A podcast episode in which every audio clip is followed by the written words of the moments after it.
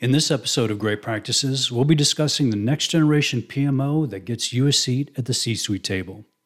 You'll learn how to set up a strategic planning team that works on projects that are beyond IT, what to include and not include on the monthly agenda, what KPIs really matter, and finally, when is the best time to assign a project manager to a new project. So let's get right into this month's episode with Paul Williams. It's hard to say when something is a best practice, but it's much easier to know when something is a great practice. And that's what this podcast is all about. Interviews with PMO and project management leaders who, through years of trial and error, have discovered their own great practices and are now sharing their insights with you. Now, sit back and enjoy the conversation as Chris Kopp uncovers another great practice in this episode. Welcome to this episode of Great Practices. Now, sometimes I feel like a PMO is a solution looking for a problem. So just hear me out because on paper, a PMO always sounds like a great idea. It's one centralized group of project managers that can provide visibility and bring accountability to all projects that are underway in a company. Everyone is gung ho, it starts out strong, but then a couple of things happen along the way a PMO could start to be viewed as an administrative burden of overhead that slows things down and brings little value. Or maybe uh, a decision is made that is better to have uh, project managers report into each functional area directly and take away that centralized nature of a PMO. Or worse yet, it could be decided that a PMO is no longer needed and that that function is removed from the company altogether.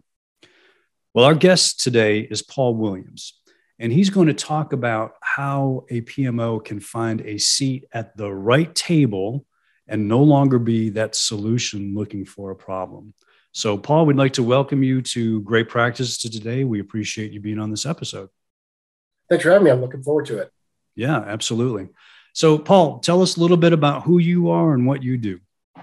Sure. So I'm Paul Williams. I'm the director of the Enterprise Project Management Office at Secura Insurance Companies in Appleton, Wisconsin. Um, I have a team of 14 people now, um, ranging between project coordinators and all the way up to uh, senior program managers. Um, typically, we work on um, mostly IT based projects.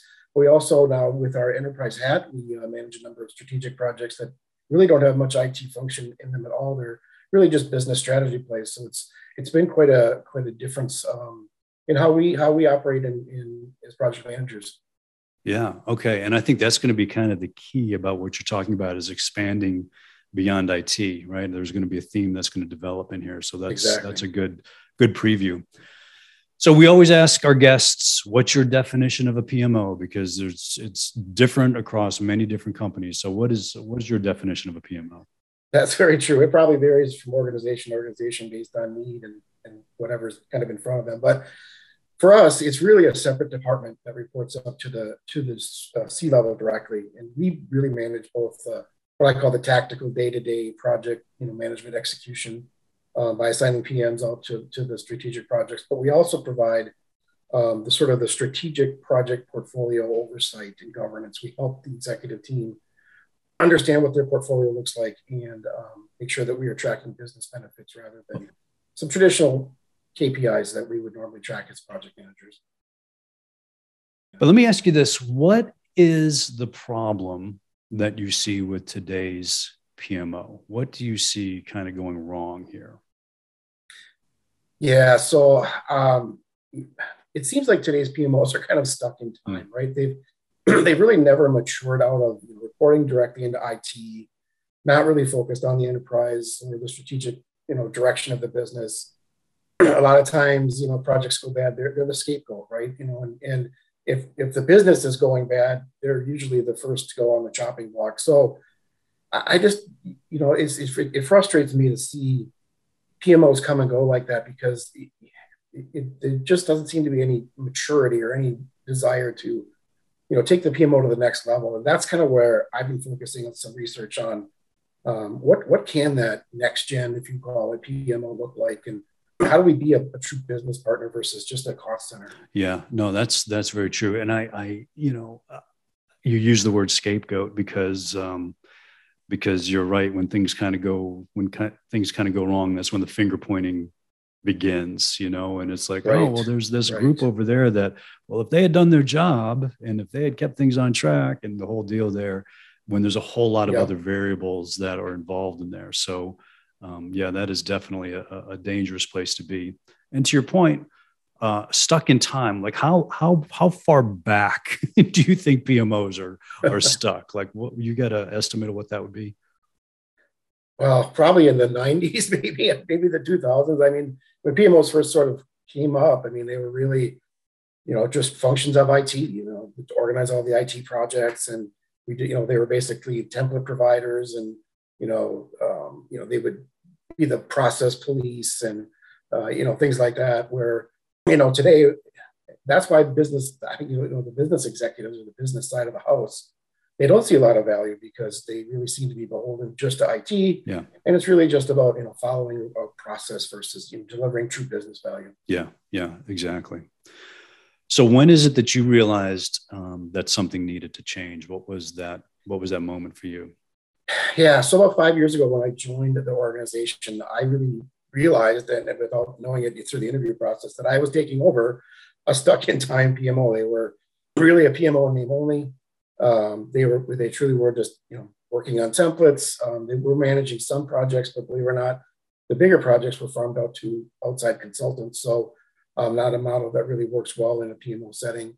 Um, you know, it was just a it just wasn't going to be workable. And um, lucky for me, the executive team noticed and realized that. I think that the introduction of those contracted PMs really gave them pause and saying, do we really own this project process or not?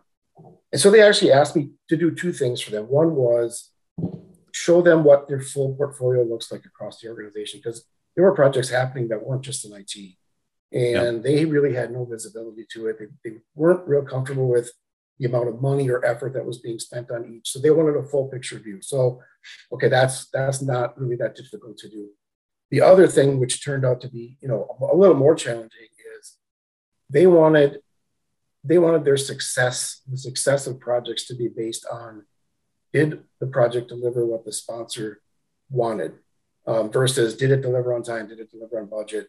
They wanted to know when we're making an investment in a project what's the business benefit we're getting and did we get it at the end and so they charged me with putting together some kind of reporting structure or tracking structure to make sure that we were getting true business value out of the projects and not just doing things just because somebody wanted to do something that's a big deal that is that is absolutely a big deal as far as dialing in those success metrics and uh, and we'll talk a little bit further about that as we get later in our conversation about what those are but but you are right it's just like why do we do projects because it's going to return some business value, not that it was done on time or that it was done on budget, right? But what is the purpose of that? So, um, and is that realized? So that's that's a big deal there. Now, I, I just want to ask you about this because um, you're talking about the C-level executives. What what is the reporting structure of the way that this would work? Who who do you report to? I actually report to. Uh, it's kind of interesting because we, we report to the chief actuary officer. So in insurance, the actuary is huge. She also happens to be in charge of the strategy for the organization. Okay. So it makes logical sense for us as part of the strategic kind of portfolio view that we have that we report up to her because she really controls what we call our uh, strategy um, review team, strategic review team. And so um, when we started reporting to her versus being in IT, we became we had a seat at the table at that strat, at that strategic planning team. Okay, very interesting. So, strategic planning team. You you you mentioned that group a couple times. Tell me about what that strategic planning team is uh, is about. What does that group do? Yeah, so it's, it's really interesting. They um, all of the C level people in the organization, plus VPs of our major lines of business and the VP of R and D, they get together on a monthly basis throughout the year. And um, you know, in the beginning of the year, they focus more on trends, you know, they study trends, competitor analysis. Uh, they do some research, they focus on their growth mix.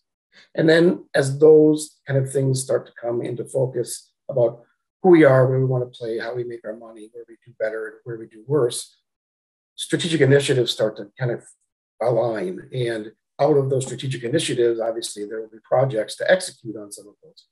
So um, towards the end of the year, we start talking more about okay, what projects do we want to spin up for the next year? Uh, how are we going to fund those? How are we going to prioritize those? Do we have the resources to do them? So the conversation early on you know, was really about blue sky, and it actually starts to narrow towards the end of the year into okay, this is what our project slate's going to look like for the coming year. Got it.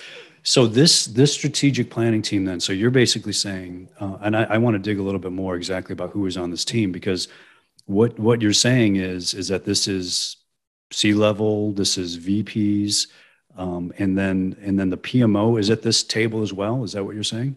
Yep, that's correct. And part of it we actually facilitate. So part of any new projects that are being run through the intake process, this is how that group gets informed about them. Um, we I also actually lead the prioritization conversation. So you know, as as the full project list comes up, um, I basically facilitate that conversation, and it can get pretty heated at times. And there's a lot of passion about you know certain projects over others, and um, sure. it's really an interesting conversation. But at the end of the day, we come to a priority, and um, you know, if we have 15 things on the list, uh, we then talk about do we have the resources to pull that off, and do we you know do we have the budget to pull that off, and some years it'll be called at eight and out of the 15, and some years we can get all 15 done. So yeah. um, it's really that process that we go through to to uh, to kind of winnow out what, what we think is uh, the better strategic plays and the ones that align to all that strategy work that they've done, you know, earlier in the year. Yeah, that's great. Um, what would you say? And you said you you meet on a monthly basis. Is that yes. is that correct? Okay. Yeah. And so, what does that agenda? What does that agenda look like?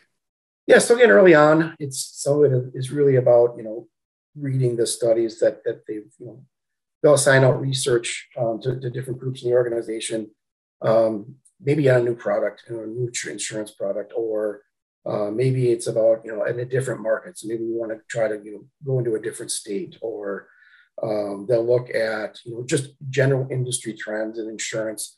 Um, the, the, they'll review um, information around their competitors. They'll just have conversations around you know where they think they you know where we think we are versus where we see our competition going. Okay. Um, so that's really what the agendas are made of early on, and then really the agendas towards the end of the year are strictly, you know, those conversations around priority um, and then what we what we can and can't do, and then just you know those conversations lead to you know what's coming for the for the, the coming year. Got it. Um, what's not going to be on this agenda?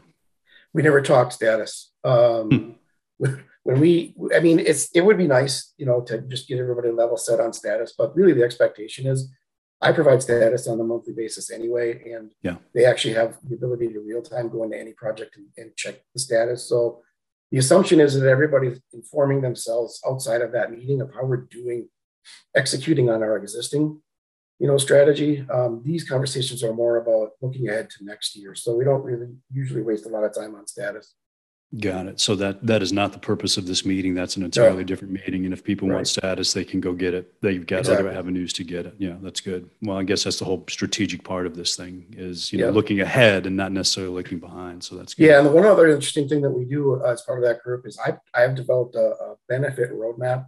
So by quarter, as projects deliver certain benefits, whether that's existing in the project or it's after project, I provide them a quarterly roadmap and say, okay, in the next couple quarters, these are the business benefits we're anticipating that will come to fruition based on our project completion. So that's about the only thing we do. Other, other thing we do is we look ahead at what the pending business benefits are and whether or not we're still on track. How long? How long is this meeting? Like, is it is it a half day session? Is it a couple hours? Usually, it used to. Many years ago, it used to be a full day, and it was it was a pretty long day. And I, you know, I think maybe with COVID and everybody participating via video, I think it got shifted down to a half a day, but it's typically a half a day. And it's, like I said, the agenda can have, you know, multiple different things of, you know, maybe one group comes in and reports back on research and maybe another group comes in and they talk about, you know, where we are from a financial perspective. And so the, the agenda can vary, but it's typically about a half. A okay.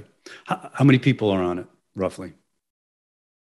Oh, let's see. I think our C suite total is, I would say probably about 20. People. Oh my goodness. Wow. Okay. So you've got, yeah, that's a lot of, uh, that's a lot of opinions and viewpoints that, uh, that you got to work It is. Right? And that's why it can get pretty interesting conversation. I, I can only imagine. yeah, exactly.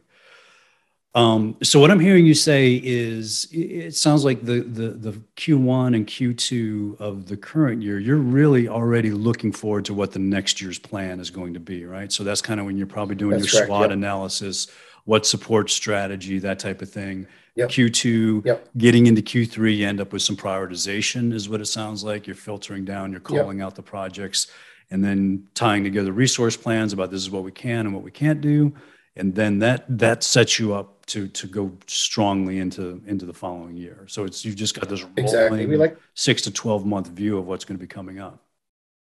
Yeah, that's exactly the process. And I think one of the things that our C-suite is now thinking about is um, rather than this being an annual type of event, um, because you know most of what happens you, you're funded annually, right? Yeah. Um, but they want to be a little more nimble and maybe set aside more of a project budget and it's not fully assigned or allocated to specific projects so that maybe on a quarterly basis, if something new came up, we would have funding to maybe do something else. So we're looking at that this year. Um, obviously, that's a that's a major mindset shift, sure. especially from a financial and budgeting perspective. But it's one of the really neat things about you know having that relationship is you know you can have some ideas like that and, and maybe give it a try, um, whereas some other companies are just so stuck in their in their ways that they wouldn't even consider something like that. Yeah, no, it's good. It's a good um, it's a good path that's probably not open to many. You know, well, like you're saying, you've got the seat at that table. You know, and that's a good that's a good yep. table to be sitting at. So you've got all of these conversations, all of this information, all the decisions, all this prioritization. How do you keep up with all of this and communicate it out to everybody and stay on track with all this information? Yeah, we use a number of different tools. Actually, our our uh, PPM tool that we use is Adobe's Workfront. Okay. Um, so we use a lot. We use that a lot for resource planning. Um, that's where we kind of build our our projects um, through a portfolio intake process. Uh, we've got that kind of automated. So if somebody submits a project idea, it gets to the right people to start asking additional questions. And so a lot of that information is stored there. Yeah. Um, from a for projects that are kind of more agile based, we use Jira. Um, and that's really more about tactical project execution in an agile fashion. We don't store, keep a lot of portfolio level information there. Um, but again, you know, it's it's it's spreadsheets, it's PowerPoints, it's yeah. the, the, typical things you do to to kind of report out and, and kind of show a visual. Uh, I'm really big into showing visuals versus text, so uh, we show a lot of visuals, usually one pagers of kind of the status of the portfolio and what's coming and, and what's next on, on roadmaps and things like that. So okay, so that's your definition of a visual is is really just kind of like a roadmap. Type. Yeah, just a, a kind of a, a in my world, the visual is about digesting information quickly because you know executives they're just very very busy. They don't have time yeah. to read status reports. They don't have time to read really read anything. If you, you show them a color coded one pager that they get the gist of what you're trying to communicate, that to me is you know the visuals that you need to focus on when you're talking. So let's talk about let's talk about some of these um, things you would report out on. So you you talked earlier um, about fine tuning your KPIs from those traditional KPIs. You know, we're on budget, schedule, scope, to more business outcome focused. How do you do that? What does that look like? So yeah, every time we start up a project, we actually require that um, one of the fields in our charters is what are what are the intended business benefits of this project? Um, and then how will you measure that and who will do the measurement and when? So that's a required field for any sponsor to fill out before they can get their charter approved. Um, something vastly different from what i what i came into in the beginning of, of our pmo was really focused on like i said the traditionals. Are you on budget? Are you on schedule? Have you messed around with the scope? Uh, we know instead focus on business benefits and we'll track those during the project. So we have built into our project plan templates, we have milestone or gates where my PM will meet with the sponsors and they will do a check-in to see are we still on track to deliver the business benefit or not. So we don't wait till the end and find out, oh boy, we missed it. Um, we actually track during the middle to make sure we're still on track. And then at the end, um, or as those benefits get delivered, post those to our, our benefit delivery roadmap. Um, and so again, we're really focused on, you know, projects are investments, and um, investments um, hopefully will provide benefit. And that's really kind of the focus that right. we have now. Could you give me an example uh, or two of maybe some of these business outcomes? Is it all revenue driven? Is it decreasing? Yeah, it's across the board. A lot of we're we're really focused on profitability. So ours is usually typically, um, you know, where we get market share in a certain number of years, um, where we add more agencies to our agency force. Um, where's our increased? You know, will it will it produce increased premium?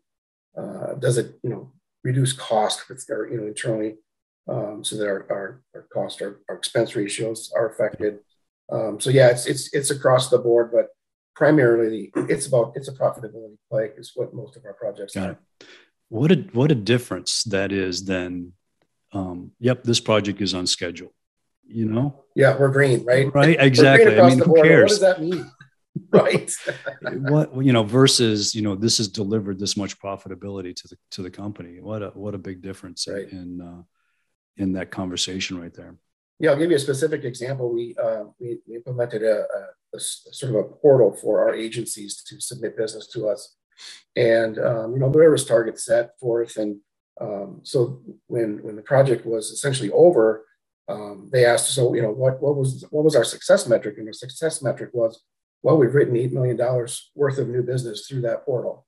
So I mean, yeah. you know that's that's a success metric, and that's a business benefit that you know that it's worth measuring. So yeah, and and and again, it goes to the point of like, well, why would we get rid of this group of people? Why would we eliminate this function that is generating this value, you know, and is creating this value and right. is enabling this value, you know, and that's going to make it that, you know, when we started out with is is the PMOs go through this life cycle, and I heard, you know, they probably have a shelf life of, you know, two to three years sometimes in some companies. They come mm-hmm. and they mm-hmm. go, but that if you can keep that going, uh, put you in a much better, much better position to bring value to the company. Yeah, the best way to do that is to be a strategic partner. Yeah. You know, not be a, not be viewed as a cost center, to be a true strategic partner and delivering and helping the business grow.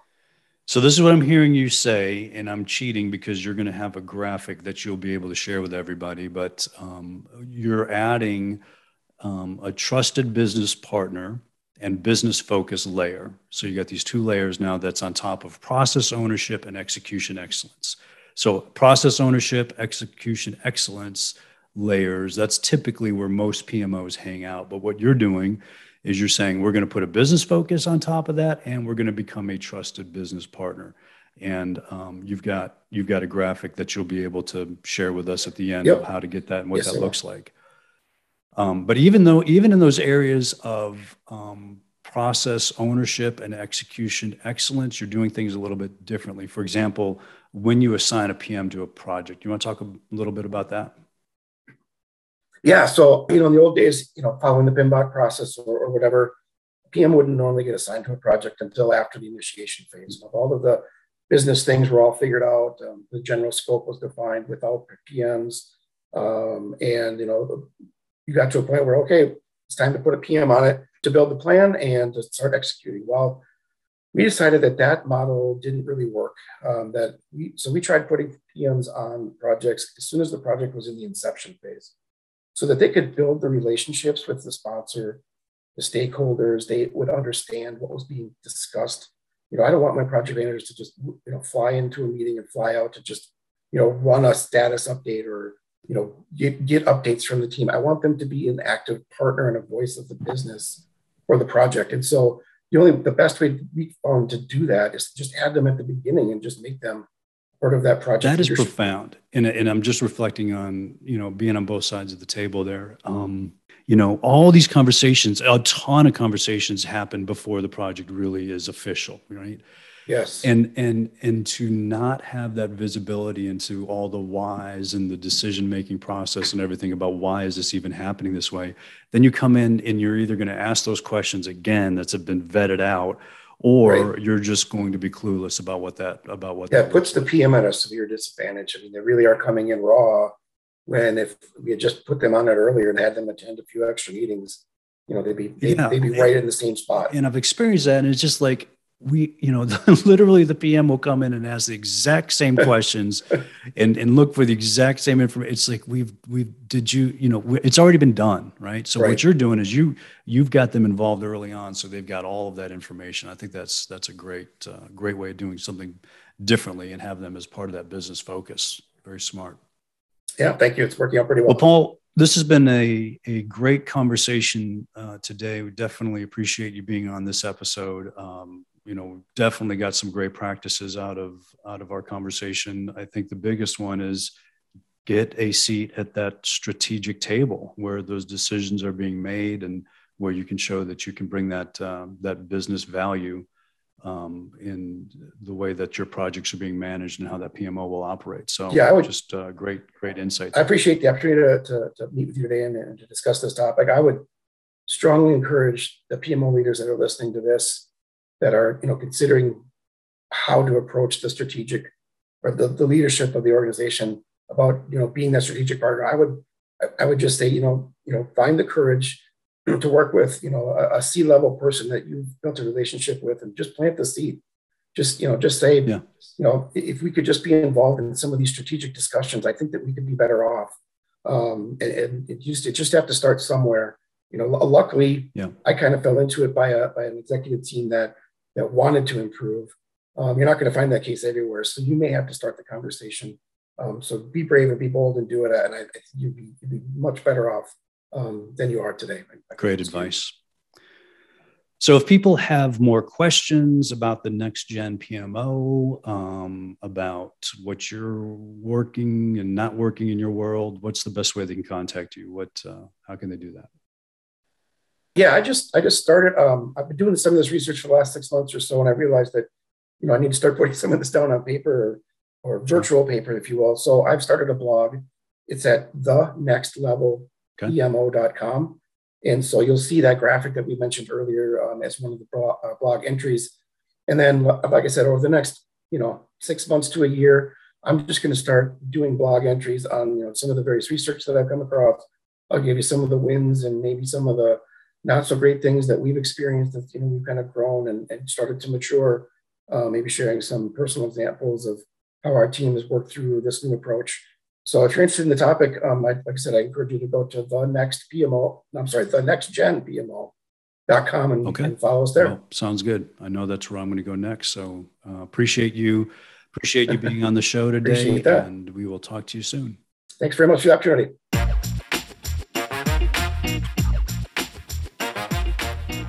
Well, that was a great conversation with Paul, and uh, I just I really like what he's doing with this whole next generation PMO because he's right. A lot of PMOs are stuck back in the 90s when it was just starting out with, oh, we got these templates, we got these processes, and we're going to focus on these IT projects, and that's all we need to do in order to be successful. But wow, things have changed over the years, and we can really extend the value of that PMO to so many other groups and functions within a company.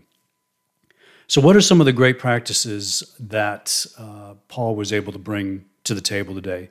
Some of the ones that I got out of it was report to the C level. See whatever you can do in order to uh, get that reporting structure, perhaps out of IT directly and more into a strategic level uh, at the C level of the company. Set up that strategic planning team. That was kind of a whole interesting uh, thing that he had going there. Um, consisted of C level executives, VPs. They meet monthly uh, the beginning of the year, sounds like they research trends and uh, competition, where they want to go as a company. And then as each month progresses, they get a little bit more into planning, into the projects, into the prioritization, into the resources that'll be needed so that they're ready to go for the following year there. Did you catch that point? They never talk status at these monthly meetings. That was uh, kind of an interesting thing. That could be an easy trap to get into, but it's not about status, it's about strategy and about where the company is going. Another tool that he brought to the table, literally and figuratively, was that whole benefit by uh, that benefit roadmap by quarter. So, really, again, showing the different way of looking at projects is by realizing the benefits, the business benefits that they're bringing to the company.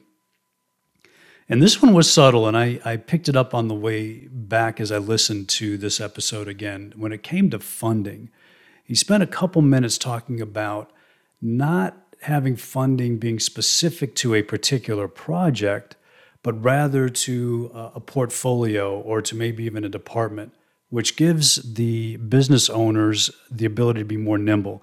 Because you know what? Things change from quarter to quarter. And if you've got the ability to say, well, we've got this bucket of money instead of I've got this this bag of money that's here with this project and this bag of money with this project and this bag of money with that project, it allows you to be more nimble. So that was a big that was a, a, a big deal there as far as um, being able to fund these projects in a different way. What about those business KPIs? Not necessarily is a project on track, on time, within scope, within budget, but is it delivering the business value that was intended? And assign a project manager early on, before the project even officially kicks off, because they're going to benefit from those conversations and from the discovery sessions and from, oh, we're not going to do it this way and we're going to do it this way, and all of the reasons why. Find the courage and plant the seed with an executive that you have a good relationship with. That's really what he talked about as far as being able to get this next uh, gen PMO off the ground. And be sure to go check out what he's got going on at the nextgenpmo.com. The nextgenpmo.com. We can follow his journey there. Um, he's actually got a nice graphic on the first blog post that he has posted there about the next gen PMO, and it really summarizes what we discussed today. So that'll be a great, uh, great blog to follow, and we'll see how he goes on that journey. Now, as usual, do you have a great practice that you would like to share? If so, you can go to the PMOleader.com and find the link to the Great Practices podcast. It's under community and then Great Practices, and you can submit uh, your name and your idea there, and we'll get in touch with you. We'd love to have you on the show if you have a great practice to share. So uh, we look forward to hearing from you soon. Thanks for listening again to this episode, and keep putting great practices into practice.